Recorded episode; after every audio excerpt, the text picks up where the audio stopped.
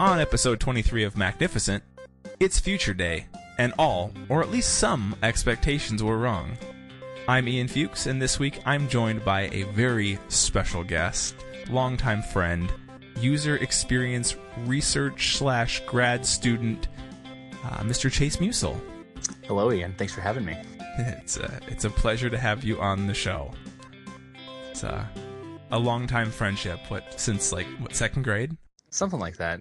I You know, to I say can exploit our social capital to have you let me talk with you for a little bit. that's right. You're like, oh, well, I've known him forever, so I get to be on the show. No, Uh, you are uh, very much into technology in in many facets of of the world, and have been for a long time.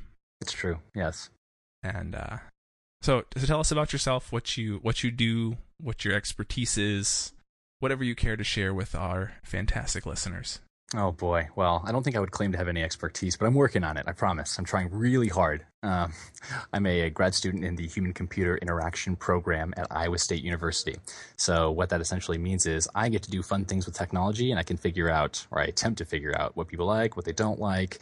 I get to bring people in for user studies, and the big picture is how can we make you use something that you wouldn't use, improve the experiences that you already have, and help solve some of the problems that you're you know experiencing. And this is true of laptops, tablets, phones, simulators, and particularly useful combines because all my research is funded by John Deere. So it actually is really cool stuff, and it's generally applicable. But yeah, I do a lot of bringing people in, talking with them, and figuring out where the problems are. So it's been a lot of fun. That's that's so much, so Oh. much to know about. It's it's good times, and the best news, Ian, is that uh, you can you can be an HCI person with any background because it's interdisciplinary. So I was biology, which is the uh, the grandfather of all gateway degrees, and because I didn't want to pipette for the rest of my life in a lab, I was able to go and find a program that let me play around with toys and simulators and tech. So, and as you as you well know, we have played computer games for years and years. Uh, one of my earliest memories of cool computer stuff was watching you emulate Pokemon on your desktop, and I was very sad because we couldn't trade Pokemon. there, was, there was there was no cable to do the thing. Where's the link cable? Where's the link cable on this thing? Some of the emulators have gotten better, you know. Some of them Oh. have the link cable now. It's amazing. It's yeah, a, an Ethernet link cable where you can trade with your friend in China if you'd like. man, I just need more friends in China, and we're good to go. Oh, they don't have to be in China. No.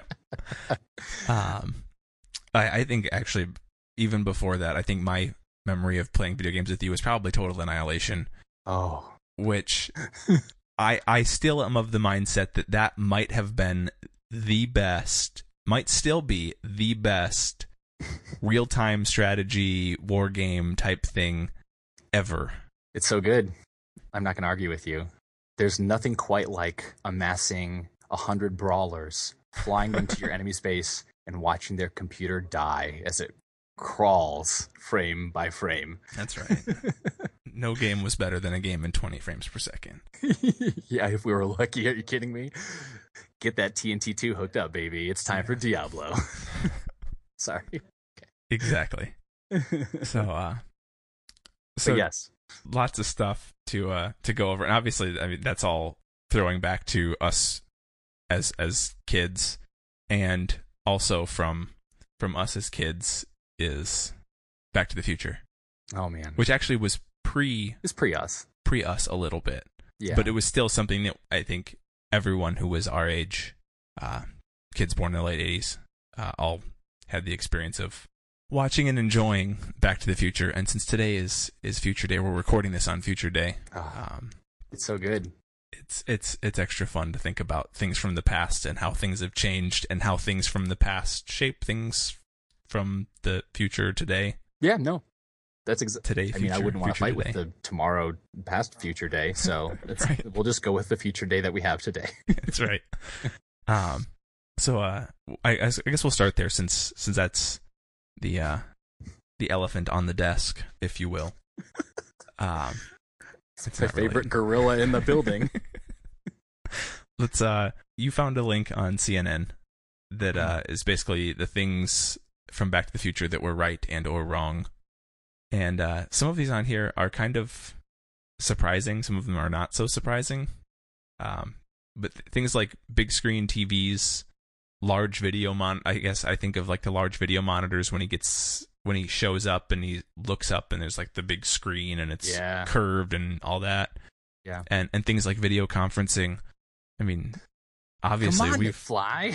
You're in with needles. That's great. we've we've totally been there for several years even Yeah, where video yeah. conferencing's been a thing now we're to the point where we're making and taking phone calls video phone calls on our iPhones and Android phones if that's what we choose to carry no judgment here. Yeah. no judgment here no Yeah. No, Or- it's it's or your absolutely. Lumia maybe is that what it is I don't I, I mean, I don't know. um, yeah, no, the, the video conferencing is definitely is definitely something that's been integral to many people's lives, especially anybody who's doing any type of distance collaboration or tech work. And uh, um, you know, just for reference, here within our lab, so uh, I work within the Virtual Reality Application Center at Iowa State, and there was a student here a couple years ago whose entire dissertation was based around doing face-to-face real-time video conferencing. So, you know, as you video conference today, there's always this slight gap between where you're looking and where the where your eyes are, and it's it's slightly unsettling, right?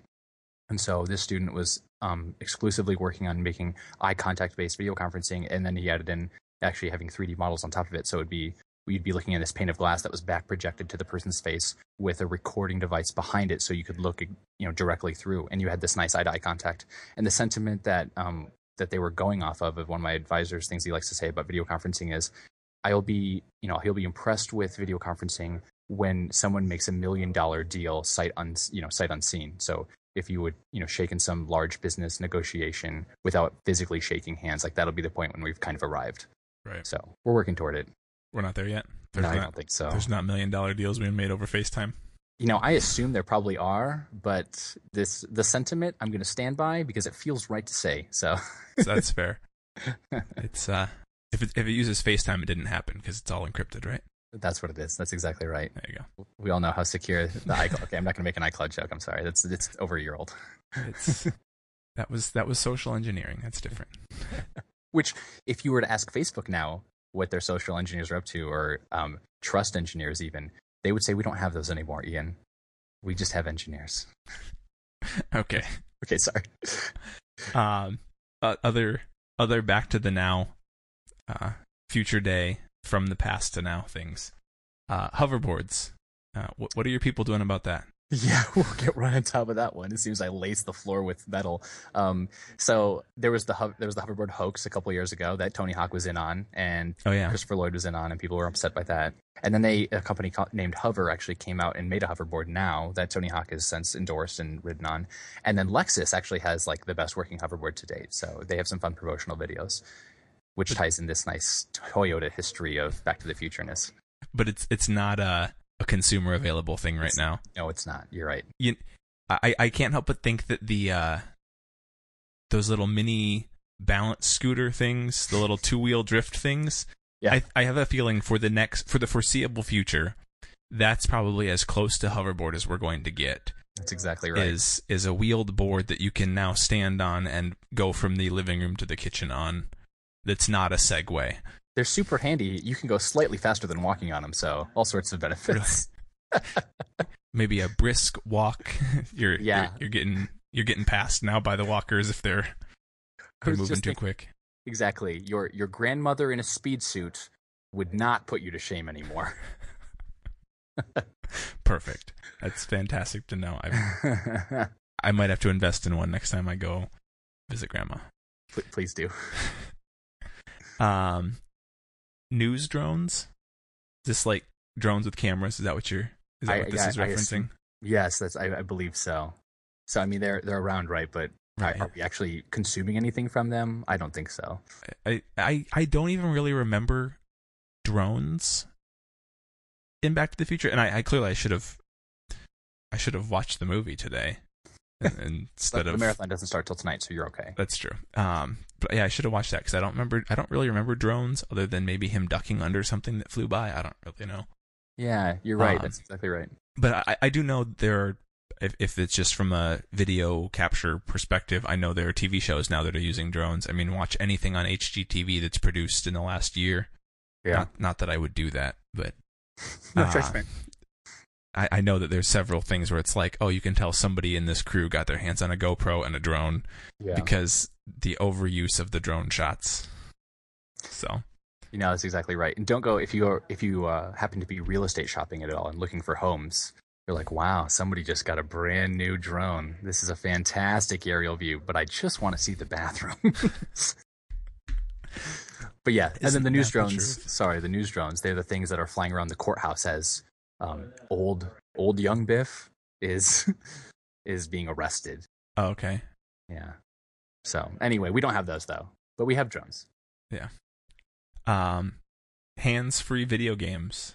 Oh man, Is it this do. is this is the uh he puts on the thing and it's basically the Oculus, right? Yep. Yeah. And this is your this is totally your area of of expertise. I don't know a lot about these these virtual reality headsets other than I think I think they are a gimmick like I think 3D TV is a gimmick. Yep. I Okay. I can't get on board with something that I have to put on my face. Sure. Okay. So, uh, so if you want to talk about HMDs real briefly, right? Um, 3D. I will absolutely agree with you that 3D TV is a gimmick because I am not going to wear sunglasses in my living room. Like you can't convince me. I'm not nearly cool enough to be Johnny Cash, nor do I have the money to be put replaceable batteries in these shutter glasses every two weeks. Um, secondly, Even HMD. they don't charge over mini USB or micro USB.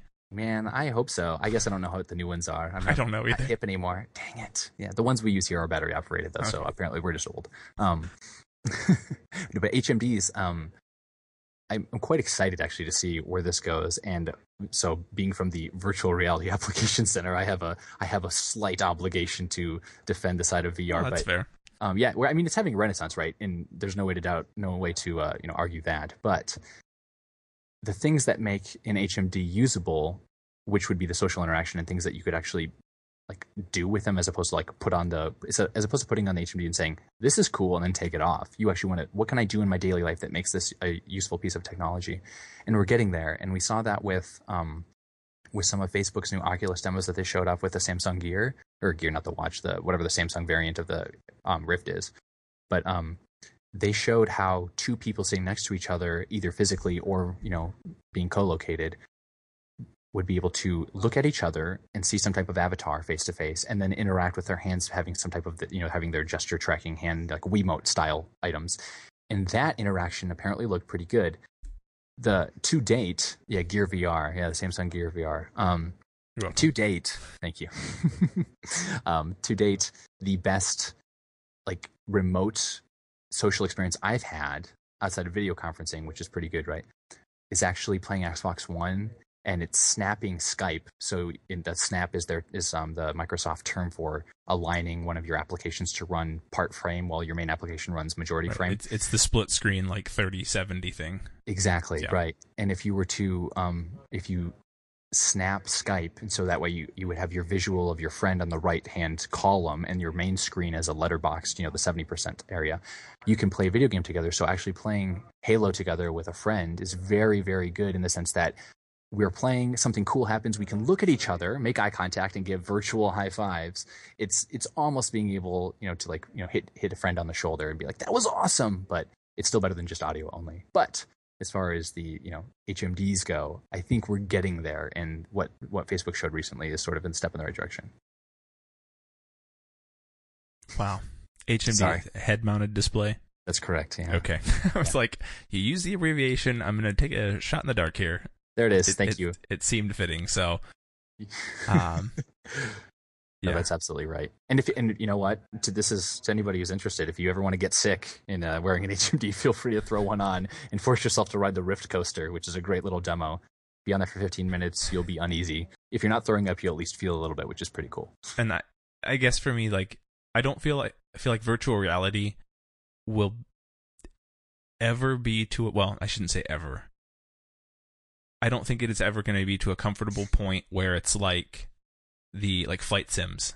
Mm. That like to me that is like the ultimate virtual reality. Like you're in a thing which moves and rumbles and spins and turns and it it physically has a gyroscopic engine around it or whatever you whatever you consider that Sure. and you sit inside of it but then you you're surrounded by display so you're physically in an environment that is created around you. And I think the part of virtual reality that doesn't work for me is the part where you don't actually physically experience, like other than the motion sickness that you get, you know, feeling like you're on a roller coaster. The fact that you're not physically experiencing the environment Yeah. with your it's it's it's very much a visual and possibly audio or auditory experience that you're that you're missing some other senses that are there. Don't don't forget that sweet olfactory because you got to pump those crisp alpine smells as you ski down your virtual slope. Right? It's there's nothing like smelling snow as you crash into the tree. Yeah, that's what it is. Oh man. Um, I mean, so what you're hinting at is this nice is this nice concept of immersion and presence, and these are the concepts in which VR are built on to help build a better experience. Um, you can feel present in a book, right? Like you are within the universe. You can feel wholly within it. You're present. You're there. You know, you can see the characters. You can hear their voices. You want to capture that type of feeling within a VR, but you also want to be immersed. And so immersion is sort of the that's the stimuli coming at you. So you Right. want high fidelity graphics and The air actually- blowing across your body as you. That's right. As as you rip your shirt off and and follow what's I- Kelly Slater. I, I was I was just thinking the skiing down the hill, you feel the air better. hitting you, but that works too. Or just the freezing cold temperature. I mean, yeah, I suppose you could go stand outside in Alaska and put one of these headsets on. It's probably like skiing down a hill, but the best experience to be had is to travel 500 miles north. No, um, yeah, you no, can just so- go skiing. How about that? exactly. You want to Well, feel like you're skiing? Want to feel like you're Someone's skiing? Go skiing. No, you're defeating the purpose. We need to I- keep you in the house. I, I so that way it. we can flash an ad buy after you hit the tree. Um, no, so im- Would you like to play again? is definitely that. is that you know? Let's get all your your your senses you know in, in engrossed. So as you feel the pitch and the yaw and your your equilibrium shifts, right? Those are the things that help your immersion and help you i- increase your level of presence. So, yeah. Anyway, I, I assume that re- that's going to require a fancy chair in my So- living room. It- yeah, I mean, you can do that, and I actually have a great little device called the butt kicker, and it's a haptic feedback device. It's a subwoofer without the sound, but um, it just rumbles, right? And people, so I think there's like 4D cinema. You know, I'm doing air quotes 4D, Yeah, yeah, yeah. and um, I, they essentially just add like a slight rotation to the seat, or even just a rumble feature, and that's the fourth. You know, the tactile, um, the haptic Oh, feedback. You're talking like like the Disney 4D theaters exactly. where where the the dog sneezes and they mist you with a little bit of water, and so oh, you Oh, have yeah. I think that's the the Honey I Shrunk the Kids 4D thing at at Disney is like that, where the dog sneezes and, and it mists you, or they blast air across your ankles as the mice run by, and you feel like oh, there's mice there, and like it doesn't have to be a physical mouse running by your leg to feel like a mouse is there. That's you just have to have some type of stimulus that goes along with the thing. Yeah, that's exactly right. You're yeah, you're you're talking about enough fidelity to make you feel as if it's there, right? Yeah. yeah, Yeah, and that's I, I remember that as being the Bugs Life, um, whatever the thing that particular ride did the the mist, right? And so to engage you, They have a whole bunch of them. Actually, uh, yeah, here in Chicago, the uh, I believe the Shedd Aquarium has a a 4D experience where like a whale jumps or something, and when it comes and splashes down on the water, they mist you with some water, and Mm-hmm. the seats rumble. So I mean, it's mm-hmm. it's not a new thing, but it's very much a theater setting thing, not something that you're probably going to have in your in your man cave or your your living room. You're not going to replace your fancy couch with this yeah, exactly. Vibrating kicker burned out. seat. no, honey, I get to sit on the left side. Okay, it's I. It's my turn to be Spider Man. Well, that's a lie. I wouldn't see that not until the reboot. Okay. Um. So, but yeah, no, um, yeah, getting all these immersion based factors and getting people to use this technology to you're getting to the point where people would use it in a daily setting. That's what we need. It's not there yet, but it, it's getting there. so so to circle all the way back, hands hands free video gaming experience. Yes, it's there. Um, I, I think to the Back to the Future standpoint, it's there. Yeah, but I Yeah, think yeah. I think to to really catch on as a true mass market experience, there might be a little bit more to go. yeah, we're not there yet. That's for sure. Um, fashion, and and I I hesitate to even discuss this with you because f- from what I recall, you were the guy wearing polo shirts, purple gym shorts, and sandals with socks. Now I know you've matured a little bit since then, but I believe there was a long we're talking years of that. I So have, a, I have a proud legacy, Ian. you and- have a proud legacy. Attempt to tarnish as you will. I'm proud of who I am today. I'm a product of my environment. No, um, yeah, I, I don't think I could talk about very much fashion with you, but I can tell you, I now wear Merrells and they're comfortable. So that's a thing. Did they? Are, the, are those the sandals with the socks built right in? that's exactly what they are. How did you know? It's. I.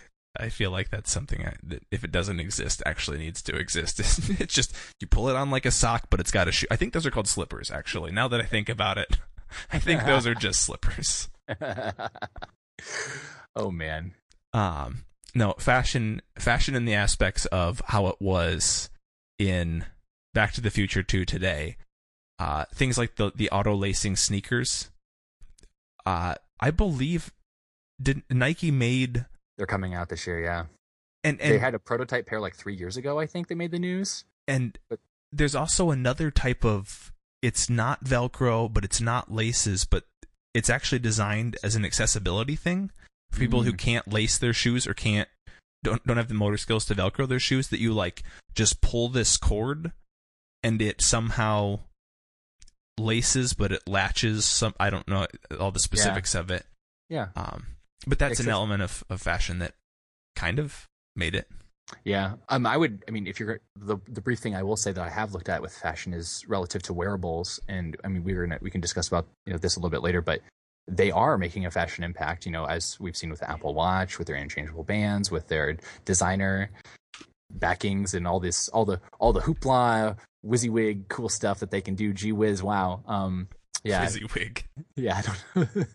um, I Yeah, suppose you get WYSIWYG at Watch Face Builder right something. Yeah, probably. What you see is what you get. You push the thing and you scroll the thing, and now it.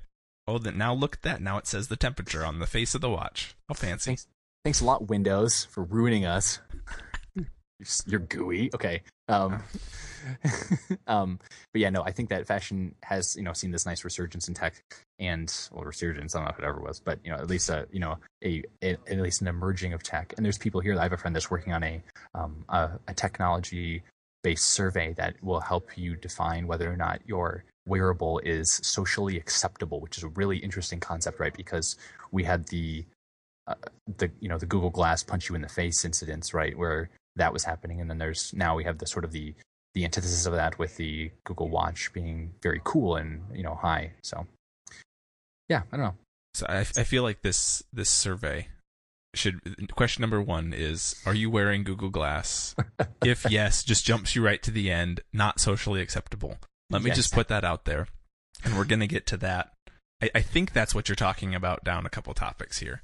Yeah, Um, but yes, I, I, I agree. The the wearable thing. Uh, I don't know. yeah. I, I I look at my Apple Watch and uh, th- there's a podcast out there called Hello Internet, which uh, for those not familiar, it's probably the most famous podcast in the world. I kid you not, like next to uh, This American Life and Serial, it's up there. It's it's a guy fr- who originally from the U.S. now lives in London, and another guy from the U.K. And they basically just talk about all kinds of things in life. Hmm. And they talk about when you look at the Apple Watch when it's not lit up, and the cold dead face of it, and how there's like no personality. Like I completely get that, and I look at it sometimes and I'm like, is this really fashionable? Because right now it, I have this futuristic plastic band on it because I have the sport model, but at the same time, like I look at some of the watches other people are wearing and it's probably more fashionable than that. And you look at some of the other wearables that are out there, and Mhm. you know it stretches a whole range. You can you can get a really fancy watch that's an Apple Watch. I mean, you can spend a lot of money. You can spend seventeen thousand dollars and get one that comes with a leather band and looks real and fancy. You can spend fifteen hundred dollars and get the Hermes leather band thing. You can That's spend wild. four hundred dollars and you can get the one that I got, and it it looks kind of futury.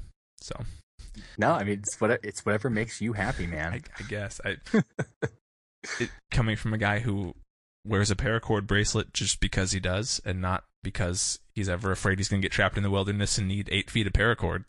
Uh, because Don't worry, people drive SUVs on the highway, Ian. So we're good. that's true. or pickup trucks not on the farm. yeah, I boy. mean, what? Uh, why? Why else would you need one? No, that for me, it, it's uh, it's a functional thing, not a fashionable thing. But I guess it counts as fashion. So, uh, Back to the Future kind of sort of maybe almost got close, but at the same time, I I don't see us all wearing the Yeah. space jacket things of Marty McFly or the two ties. Um, other things. The last thing, I guess, since we kind of touched on Google Google Glass and the video glasses thing, uh, yes, we do have the technology. Yes, it's there. Uh, I don't remember Google Glass in Back to the Future, but No, that's all right. Um, the But we don't. We can't know what was on the inside of Doc's that's right. 100% opaque glasses. That's true. um, and the uh, the the last point this the CNN article makes is the the possible World Series contenders, uh, or World Series champ- champions, possibly even this year. I mean, we'll see. Uh, it's it's not looking promising as of the time of recording this, but that doesn't mean things couldn't change. Uh, but the Chicago Cubs making it to the World Series uh, and winning the World Series was predicted in Back to the Future 2 Mhm. and uh, obviously somebody if, if they do win there's going to be a lot of questions about who had their hands on the sports almanac Yeah, seriously. um, and went went back in time recorded a movie and said well, i'm going to make this prediction and everybody's going to think it's a joke but then they're going to win um, but no as as of recording this uh, they have not started game four and they're 0 and 3 to the mets so mm, while they made it to the playoffs uh, i'm not going to say that it's looking real promising so uh too kind. Too kind to the Cubbies. That's right. I you got to support your local team, I guess, right? Exactly. That's why I root for the Iowa Cubs, Ian. Yeah. That, don't we just take their their players when we need somebody? Don't we just I bring them over? so. I think that's I how that works. Yep. Um. So really quick, uh, because Apple released new input devices, and this is done with future day stuff, and moving on.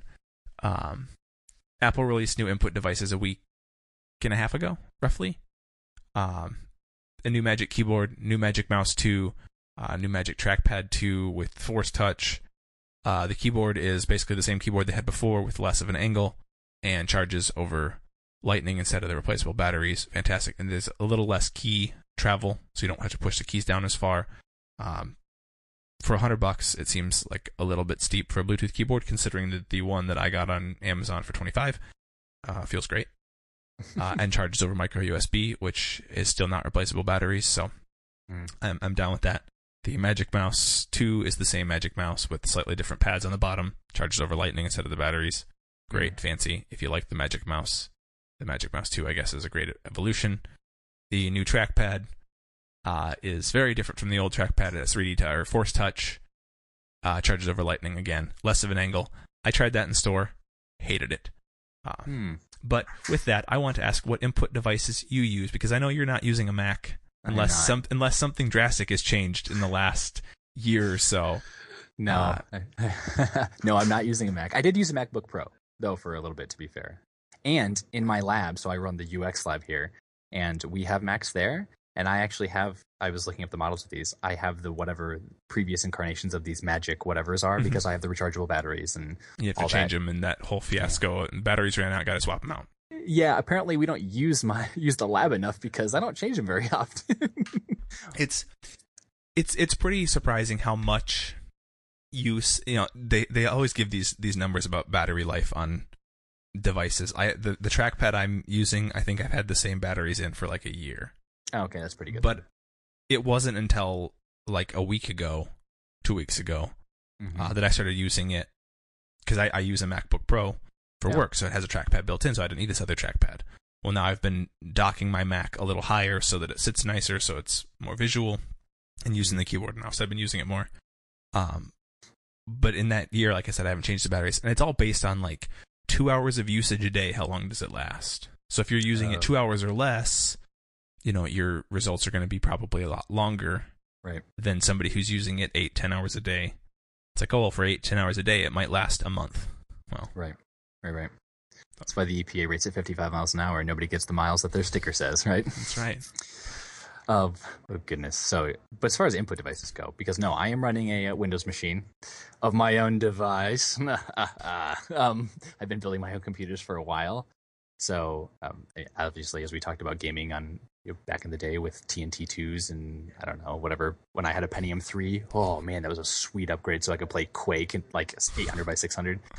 uh, yeah, no, I've built my own computer for a while, so this is just another computer I built in the last couple of years. So I'm running Windows 10. Um, I've got like a six core um, AMD and I don't know some Fancy. I don't know yeah two stuff. year old GPU. I yeah whatever it works. But yeah, I use a split keyboard and I won't ever use anything else because I am a stubborn old man apparently with a few items in my life, and that's one of them. I love the split keyboard. If ergonomically it fits me really well, um, and then I have this pretty generic five button mouse, laser mouse that's wired. I don't know. It's just it it's a nice feel. So pretty generic stuff. And are, are you uh at home? Are you a laptop? You're not a lap, You're a desktop guy at home. I'm a too, desktop right? person. Yeah, yeah. And and at home, do you use the same, basically the same kind of setup? You have a split Yep. keyboard because you're an old man, and that's exactly right. you have whatever mouse came with your computer. That well, that's not true. No, I, I refuse to use uh, just any old mouse. I, I specifically have. If you go back like ten years, there's Microsoft made a mouse called the five button IntelliMouse, and that's the that's the little the jewel that I go after. So we I, they're like out of stock everywhere. So I ordered a bunch of them years ago. you should have like a little stockpile of these mice, Next to my HDMI cables, yeah, exactly. My go. USB extensions. a whole bunch But of yeah. like USB to USB B for the printers that you used to get. You have a whole stack of those. that's exactly right. Oh man, yeah. No, that's that's what I have. I do have a, but I do have a Surface uh, Three, not a Pro, but a Surface Three is my go between for my desktops though. So you're So you're not a you're not a trackball user, no, which that's is good. you're not the uh, what's the little stick that sits up in the middle of the keyboard that's on some of those I don't know, but I can't use that thing. uh, track pointer. I think track point. the- I think that that's what they the name. call it. Uh, so you you don't use any of those goofy things, but you're also No. not using a touch input. No, I'm not. I I do use the touch input on the Surface 3 though. Right. So, um, you know, speaking of fantastic Microsoft devices, you know, with this slew of new devices that was just been released. And to be fair, it was relatively exciting as far as a Microsoft show goes. It was cool. And they all seem pumped about it, which makes me more pumped about it. I'm super biased though. Um, so, I, disclosure: I interned for Microsoft, and I will be taking. I've accepted a position there as a user experience researcher starting next year. So, it's it's fair that I would show them slight Have, favor. have a little bit of bias there. Yeah, I try not to actually, but I'm actually surprised. I it's it's one of those things I I literally had never thought about until you're just saying this now. Microsoft has pushed the touchscreen on devices that's right. for uh, a couple 1998. couple of years now that they've really been pushing that that computers can have have a touchscreen whether they're like the iMac style or a laptop or transformer whatever the convertible is that what they call them convertibles. Yeah, yeah that kind of thing or it's the the, the surface the tablets Mhm. Apple has gone the other direction. They don't put the touch in all the things, but they're very much about using a touch surface input in the trackpad, whether it's built into the Mac or the external trackpad, or even the, the Magic Mouse has a touch surface on Yeah, the top right. of it. Yeah. So when people are like, oh, well, how come you don't do more? How come Apple doesn't do a touch screen? It's like, well, they don't need to because you have touch inf- interface over here. exactly. Um, but the uh, the keyboard, the split keyboard, that just amazes me. Man, I love that thing. I Legs down, flush with the flush with the table, doesn't not raised up. doesn't it kind of curve downhill then towards the top? So I'm not using a Dvorak weirdo keyboard, Ian. I no, it's, it's no, just the regular. a whole different layout, isn't it? Yeah, it is. It is a completely different layout. But they, but the ones I've seen that my friends were, yeah, I have friends. When you when you work in a CS style department working on VR apps, you get people who use two bowls that are the size of mixing bowls with keys on the inside laid out in the Dvorak orientation. And one guy, I had he needed to log into my computer. This is a true story. He needed to log into my computer, um, so he could access his dev account. And when he did that, he could not type his password on my keyboard. He had to go into the settings, switch the layout to Dvorak because it's muscle memory. I was like, So it- okay, like his oh, oh because it's it's not like a common word password. It's like I know the characters in a certain order and my fingers know that order. that's right. Isn't that amazing? Isn't that a weird? That's such a weird concept of typing things and like whether it's passwords or words or anything. Like Yep. I have I have words that I can't spell correctly out loud, Right. but I can take my iPhone and I can type it right a hundred times over. and that's not even a real keyboard. That's just like my fingers pressing on glass. Yeah, it's like, exactly. I know how this. I know the order of my thumbs moving to make this word happen. That's how. Yeah, exactly. I feel that way with the with the T9 texting, but I've never comfortably transitioned over to using the tap on glass, you mm. know, QWERTY keyboard. I just I my phone sits on my desk and I run Pushbullet as my So it extension. pushes it over to your computer. I yeah, I cannot stand typing on my phone. At, all costs, I will avoid it. Like I'll go back to my desk to let it pick up so I can type on my keyboard. But yes, You need to get a Mac. You can iMessage everywhere. I Pushbullet everywhere, so we're good to go. But thanks for those. Fine. He's gonna sell me on this thing. No, Uh, they, I, I've heard rumors that Microsoft, a couple Microsoft developers carry Macs. Is that true? So I can't speak for I'm j- anyone. you don't on- have to tell me anything. no, I no, it's true. Um, it's Microsoft is really open. I think you would find this if you asked anybody who worked there. Uh, people, there's all phone types and all key or all computer types. Although it is far and away, you know, a Microsoft or a Windows PC world. There, Right. there's s- specific jobs that are better on done on the Mac, right? Well, and you have and- people who go through their entire design process learning everything on Mac or whatever. They're not Well, going to and I abandon. mean, it's not like Microsoft isn't making software for for Mac. exactly. They make yeah, the, they make the whole Office suite. They make for both Mac and iOS devices. So obviously, people have to carry those devices or have those devices. So Exactly. It's the opposite, right? Like, I, there's I have people who uh, friends who like have their iPhones, and their favorite apps are all the Microsoft apps, and that's not a knock on you know it's not a knock on Apple or any other person who makes third party apps. It's just the at the flavor of the month that for these particular people happen to, happen to be Outlook for their mail, Sunrise for their calendar, and Wunderlist or whatever that you know that Right. the Trello compete is. I use Trello, but um, you know those three apps are like their top three apps on their phone, and they're all Microsoft. So. Yep. Well, I mean, I think of my uh my computer. I use Word. I use Excel.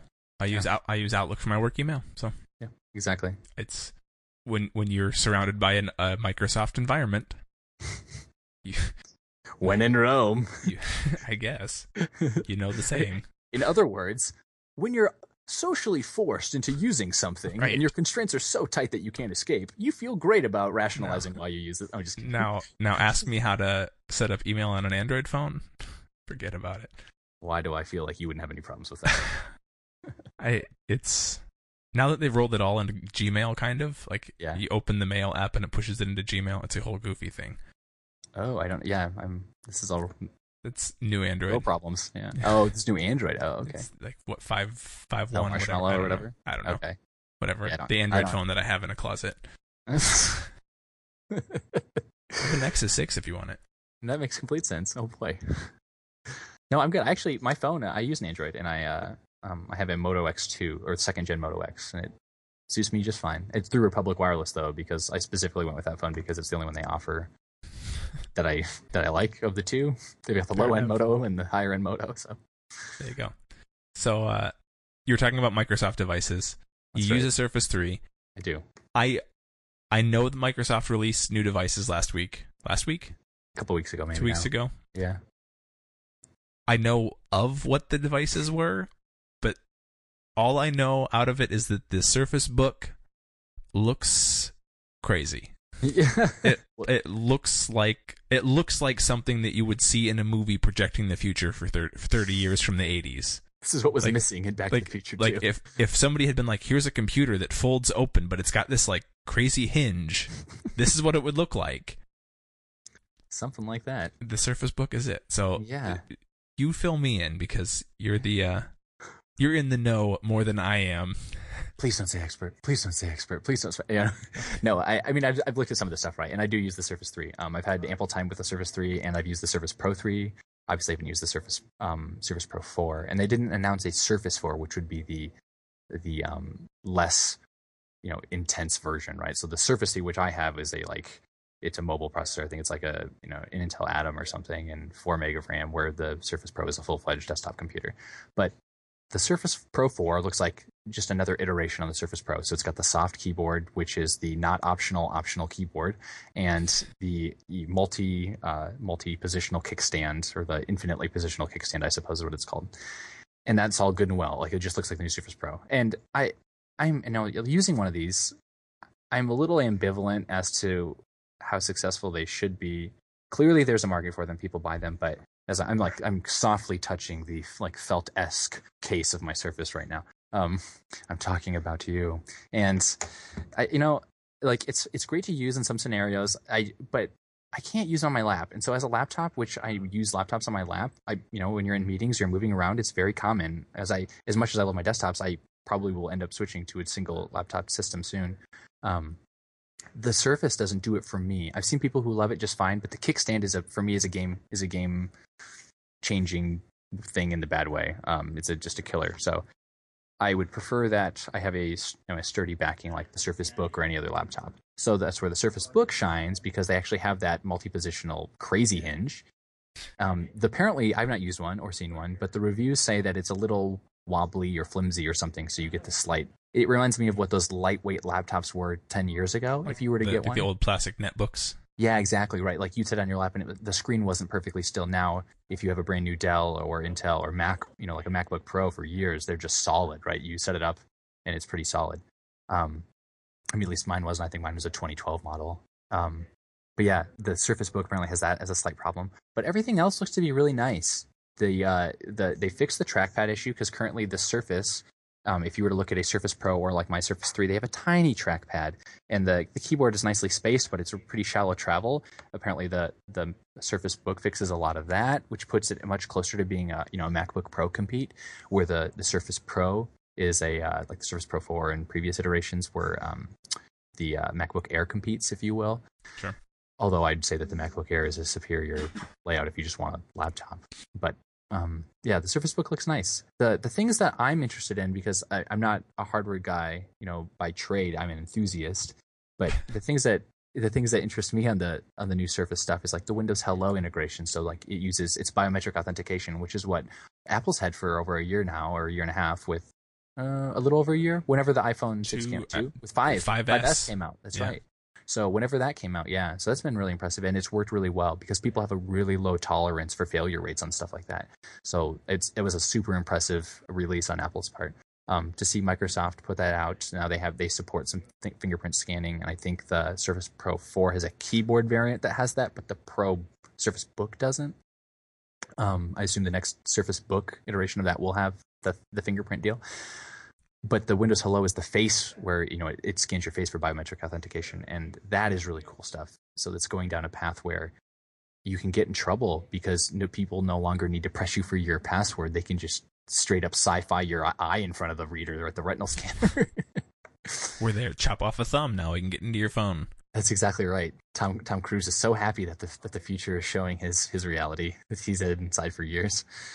Um, let's not even talk about Minority Report. That's like the number one movie that people ask me about when they come through the through our our research center. Like this is just like Minority Report, as their arms flying toward thirty directions, and then you ask somebody hold your arms out in front of your face for I don't know thirty seconds, and you watch them get gorilla arms because they get heavy.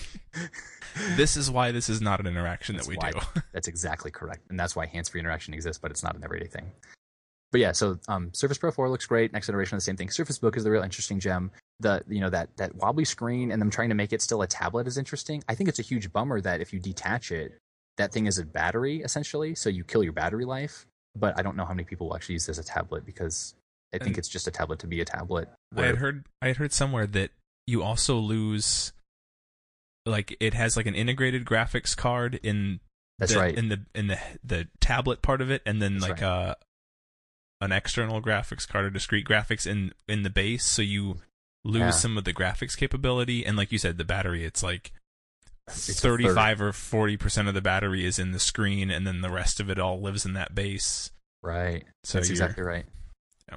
Yeah, the higher end models offer a, a standalone um, NVIDIA you know, card. So, but you know, we were talking. Forgive the sentiment. Apple prices when you get into that range, though, because as the Surface Book base model is fifteen hundred, I think you can spec it up to like three K. So that's and that's a fully specced out, you know, um, uh, MacBook Pro, which the Mac fully specced out MacBook Pro is a known entity, right? It's a known quantity. right but you don't get a touchscreen Oh, why That's- did you need? Did you? That really doesn't come with a touchscreen. the, the MacBook Pro doesn't come with a touchscreen no Oh, so uh, does El Capitan not support? Sorry, you can tell how naive I am. El Capitan or whatever the new OS doesn't There's- support touch. Uh there's I don't Apple doesn't make a computer with a touchscreen Oh, okay, interesting. I mean, Uh, not that you need to. I you- find myself. you can get some third party thing like the the Wacom Cintiq Yeah. Yep. art artist table you can Yeah. use, and it is a touch input, but it's it's using Wacom's whatever their proprietary you know capacitive touch Right. over top of an LCD display. Oh, that's interesting and cumbersome. Uh, it's they're they're they're clunky.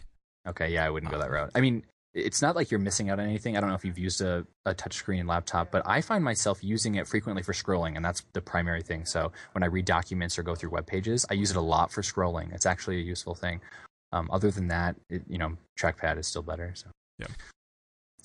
But yeah, um, other the new things that came out, if you don't mind, the I, the thing that's near and dear to my heart here is the Microsoft Band, and I I could tell I can tell you why, and it's because my research is all about using different physiological measures which the Microsoft Band and other wearables give you. So, um, in my research specifically, I'm really interested in watching your heart rate change as I give you varying difficulty tasks to see if the difficulty scales with how hard you're trying as I use your heart rate, um, skin conductance, and even other measures like pupillometry or blink rate to see how hard you're trying. So, the Microsoft Band is unique in a few in a few ways, and one of them is that it does electrodermal activity, which is skin conductance, which is a fancy way of saying let's see how sweaty you are. And the sweaty you are, assuming all other things are controlled, is the how is sort of a pseudo measure of how hard you're trying.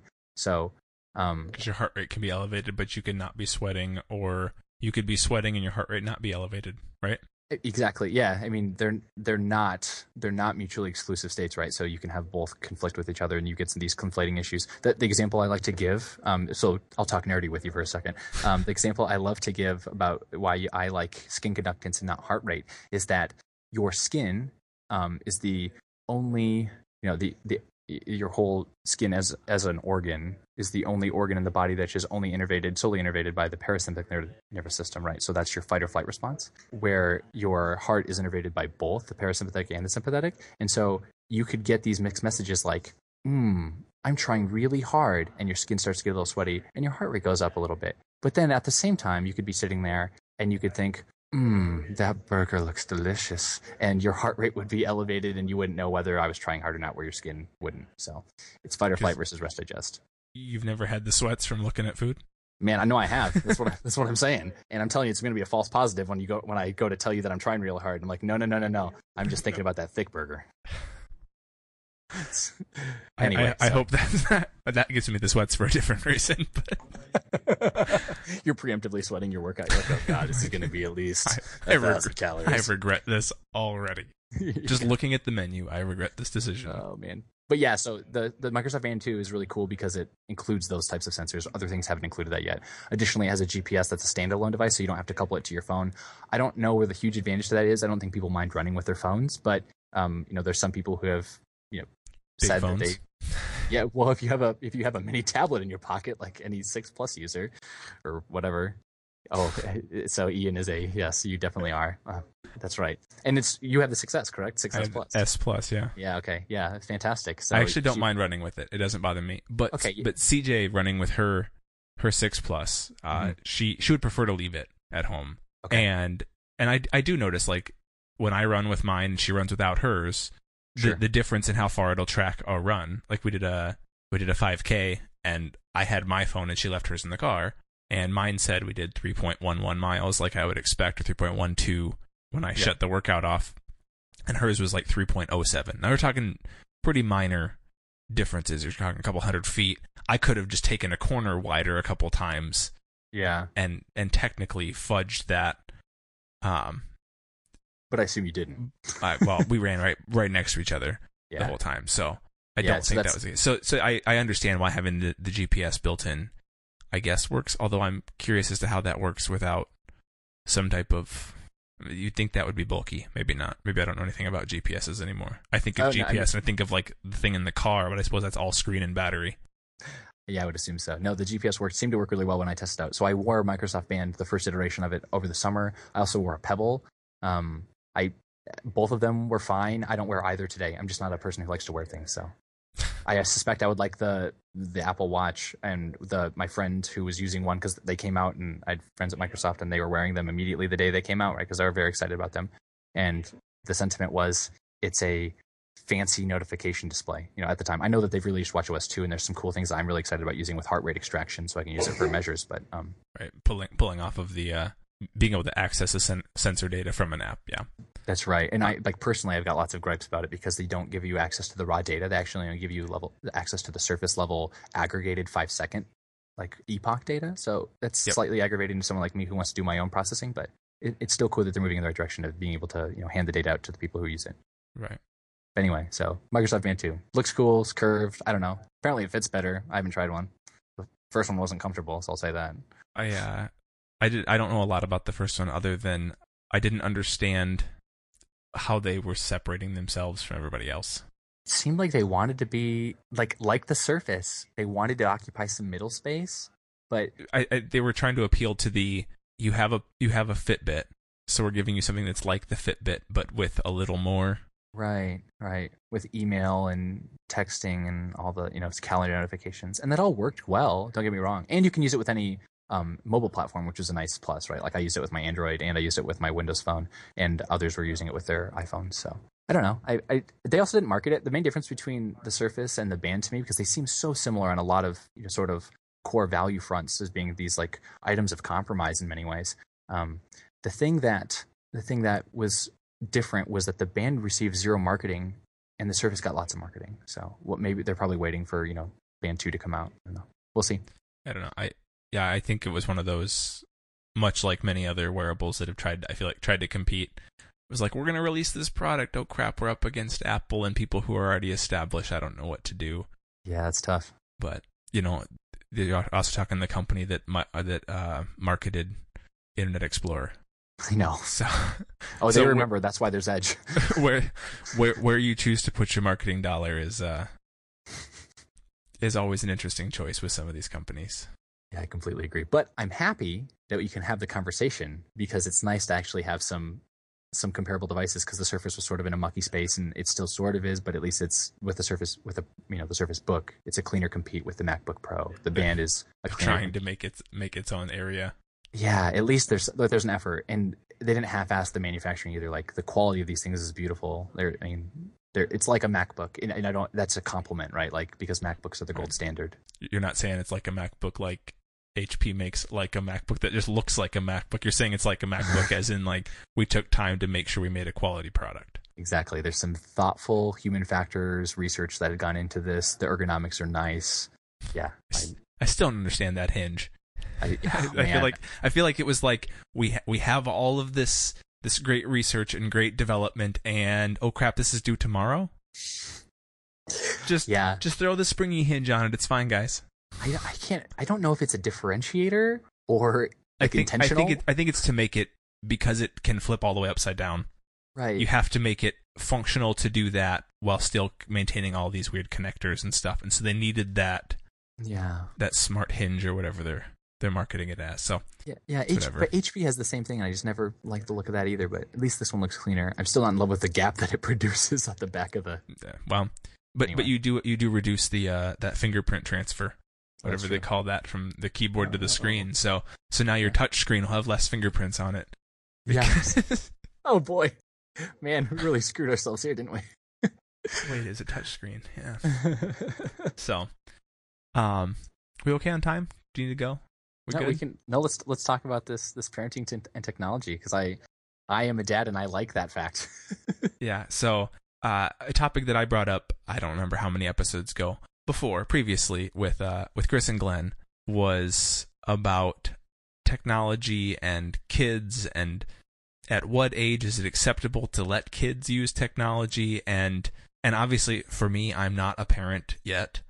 I wanted to get your take since you are a parent and you are of of the technological generation, uh, for lack of a better word sure. uh, you're you're my age, so we're both very much into tech. You have a very techy job. Mhm. You you've played with all these these toys. Um, what technology are you letting Aubrey, and your daughter, have access to? Yeah. So Aubrey is two and a half, and she has had access to technology for a long time. The first all, first of all, I can I can say that if you were to consult the experts, they would tell you that zero screen time before the age of two is good, as it can harm eye development. So that's that's a thing. Um, and then up after that point, two to whatever, probably till eighteen. I don't know. Um, One hour They a recommend- day. yeah, exactly. It's and that's literally the recommendation is like one hour or less a day. And I've seen some higher ones of two hours or less a day. And then Tell your 16 year old that. I I know, yeah, good luck with that, right? Tell 16 year old Ian that, or 16 year old, tell 12 year old Ian and Chase that. We've been like, good one, mom. See you later. All right. When do you go Don't to try to bed? I'm going to come back downstairs and play some more. That's exactly right. I'd be like, what time do you think you're going to bed, mom? I might be tying up the phone line for a while. no phone calls. Um, Or- Chase's mom's working. I'm going to go to Chase's house then. Okay. Bye.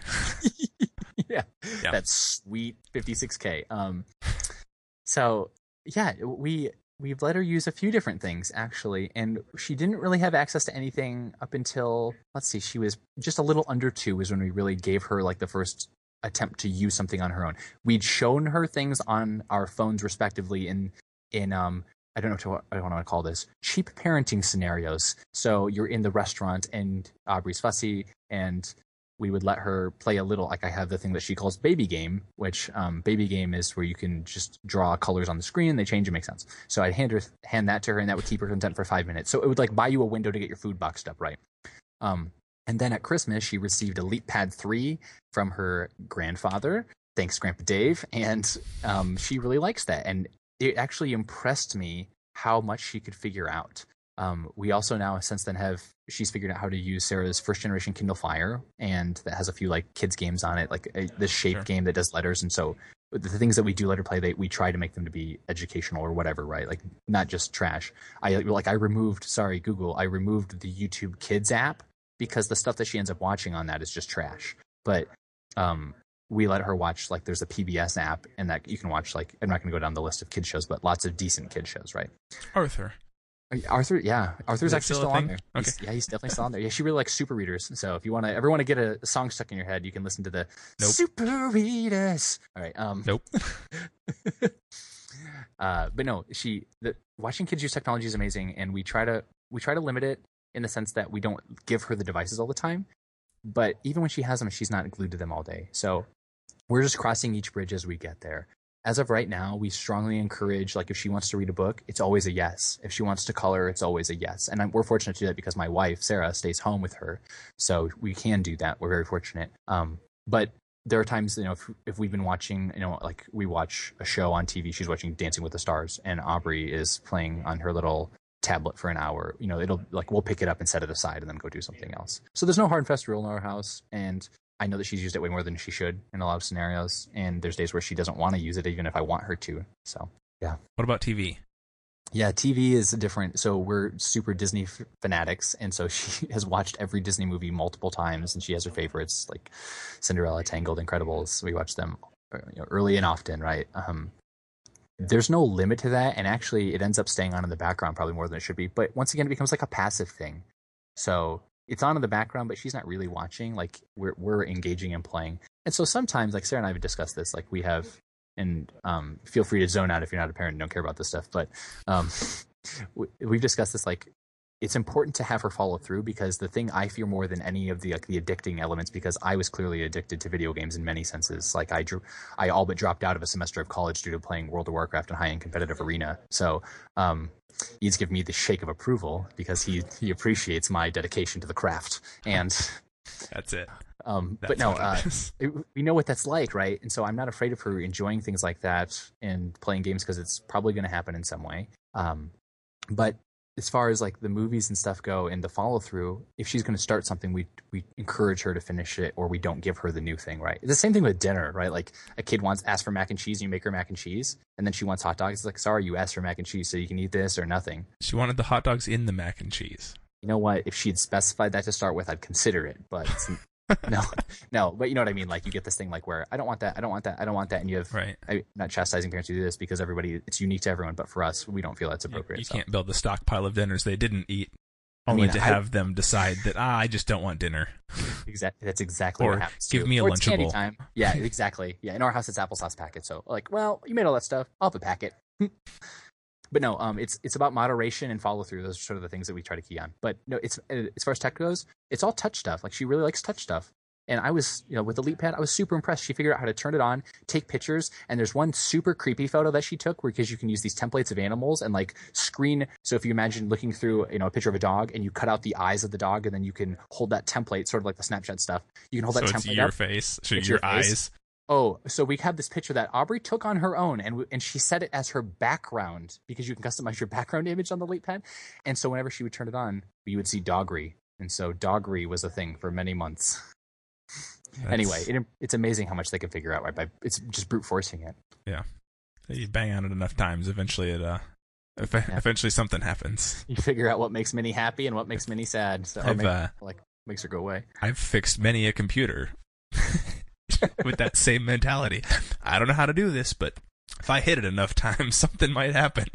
Oh, what do you know? It fell apart. Amazon.com, Newegg.com. Found the solution. There it is. No, it's always Yeah. like unplug, replug, unplug, replug, hit a bunch of buttons, like turn off the Wi Fi, turn on the Wi Fi, switch the thing, switch it all back around, reset the defaults. Oh, look, it's working now. I, I lost all my settings, but there it is. It's like my um my snooty elitist Linux friends would tell you, you don't need to reset this machine. Linux isn't Windows. And I'm like, really? Let's try to reset it. Reset. Go figure. It works now. Weird. I guess you're not above resets. For what it's worth, the uh, the site that runs the Magnificent or the the server that runs Magnificent's website hmm is a Linux machine. And I will tell you, I've restarted that machine about once a month. So if, if you're ever listening or and the the show's not loading, or you go to the show notes and they're not loading, send me a message on Twitter and be like, "Hey, site's down. Eps is not playing." It's it's probably that Linux, much like all other OSs, needs a little kick. I mean, Mac Mac is getting that way too. I restart my computer once a week. Granted, there's a software update once a week, so Yeah, exactly. Well, that that's a good thing though, right? Like in Right. the world of security updates. I guess um, So phones are the same us. way. So. Yeah, exactly.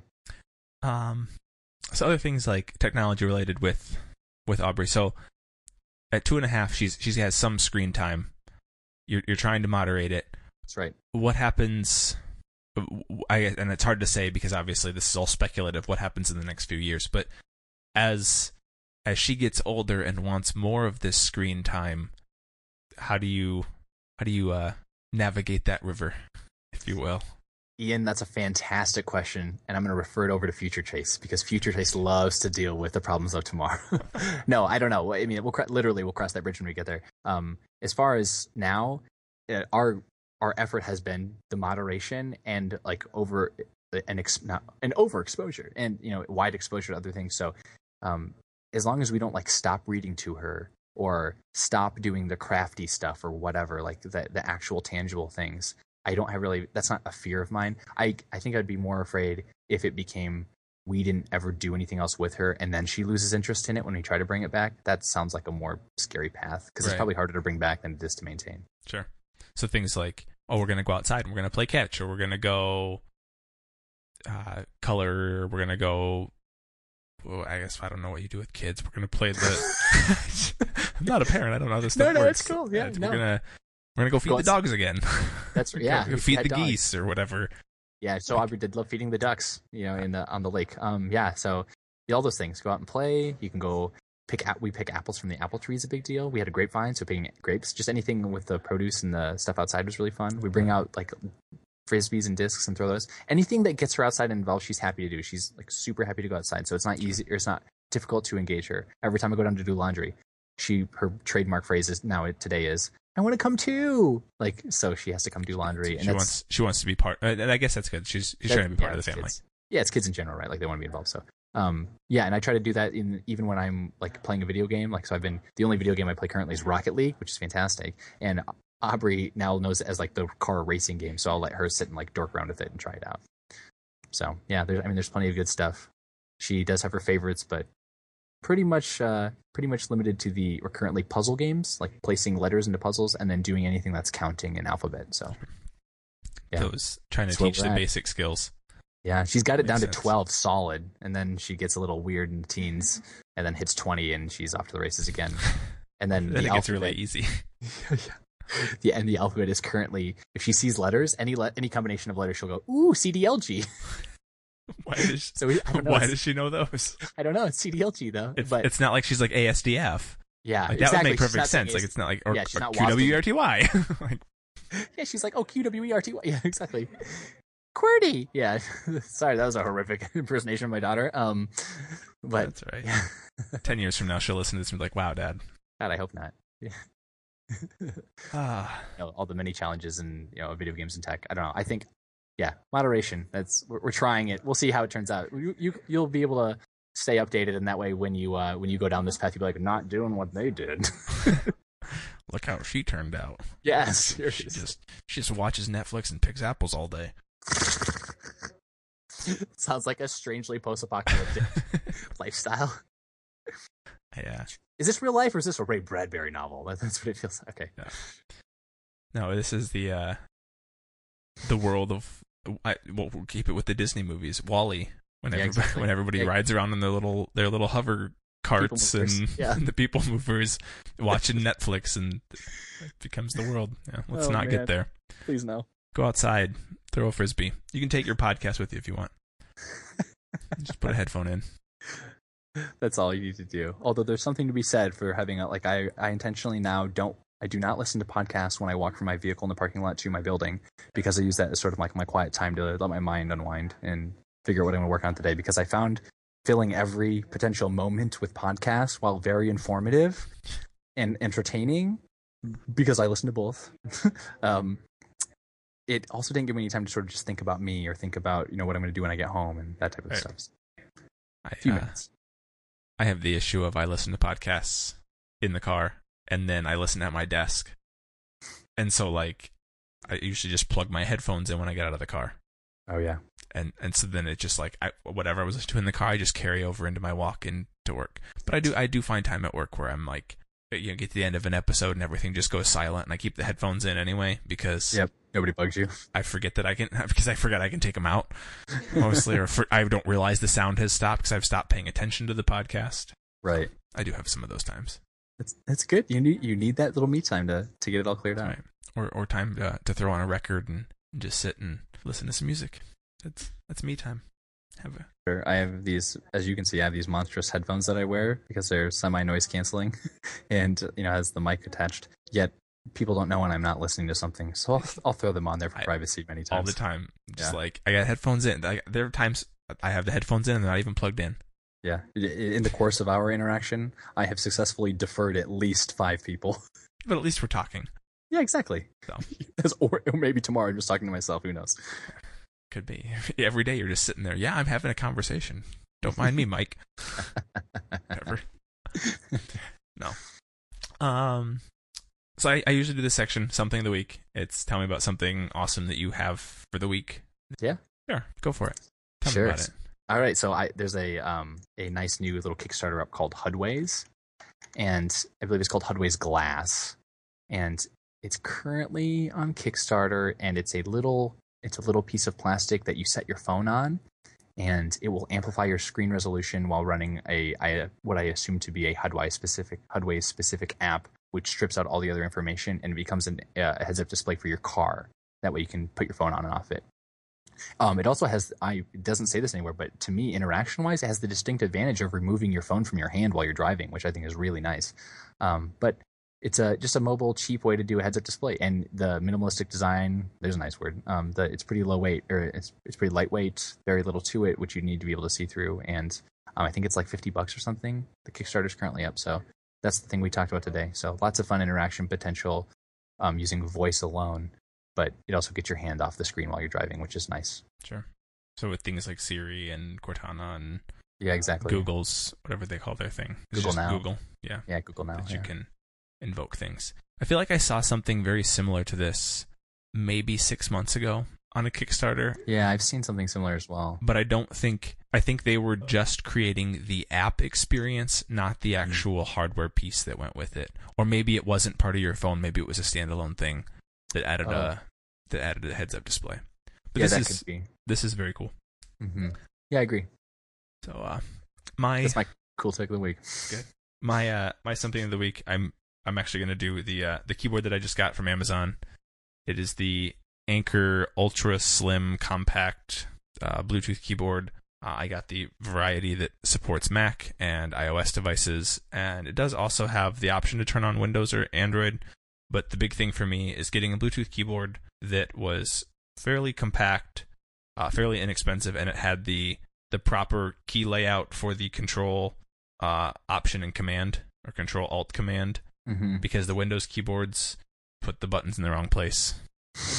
So I've heard. So, or something like that. Uh, Let me tell you, Command was a catastrophe the the year I used a MacBook. it's you, you, all these all these muscle memory brain things that like we talked about the uh, Seriously. the things you figure and things like for me switching at work going back and forth between Windows uh, server environments and Mm. uh, my Mac environment, and even things like remembering the keyboard shortcuts do actually change when you're on a remote server. That Yep. it is actually Control C, not Command C for copy. right. Um, so things like that. But uh, I picked that up on Amazon. Was uh, twenty four ninety nine and charges over micro USB. It's fantastic. I really like it. Um, and it's I mean early tests indicate it's a success. Nice. It's So- a good deal. I will I will go with that, and it's a hell of a lot better of a deal than the hundred dollar uh, Apple keyboard. Not that I don't think it's probably a great keyboard, but Yeah, it's uh, a lot of money. At at twenty five percent of the price, you can't hardly go wrong. Even if I have to buy two or three, you got to save all that extra money so you can get a new watch band, man. Let's get a new watch, man, or get the get the trackpad that's one hundred and thirty dollars. Exactly right. You need that. So, uh, with that, Mr. Chase Meusel, I appreciate you uh, joining me this week. And for anyone looking for the show notes, for any of the things we talked about, if I can find links for all the things we talked about, it seems like there was there was a lot. Uh, you can find them at magnificentpodcast.com slash 23. Uh, you can tweet your questions to me uh, or the other magnificent gentleman at magnificentfm or use the hashtag AskMagnificent. Not that anybody ever does. Uh, and if you feel so inclined, you can leave us uh, leave a rating or review in iTunes. Uh, it helps people find the show. Uh, that whole you know iTunes discovery thing, and uh, it also tells us you care, which probably means a lot more. um, Chase, if people will care to find you on the internet, if you should care to be found on the internet, sure. uh, where would they like? Where would they look to find you? Uh, so I I tweet very seldomly, but I'm I've attempted to pick it up um, more recently to put little tidbits of knowledge and cool tech of the week out. Uh, that's at CR Meusel M E U S E L. Or if you wanted to look at anything research wise that we talked about, so we talked about some presence and immersion and VR and sickness and biofeedback and different physiological measurements, all that stuff. Uh, I have a lot of my research projects are on my website, chasemeusel.com. So you can go there and see my portfolio and see some of the different stuff I've worked on. And if you want to ask any researchy questions or talk about um, UX in general, you feel free to uh, tweet or you can email me as well, which is also chasemeusel at gmail.com. There you go. All the ways you can find the chase. There it is. Uh, you can find me on the Twitter machine at Ian Fuchs as usual. And Chase, I hope you will be back again because this was this was quite fun. Uh, even if it even if it did run a little long. so I, uh, you know, fun things can be long. That's fine, Ian. true. So uh, with that, we will uh, catch all you guys next week.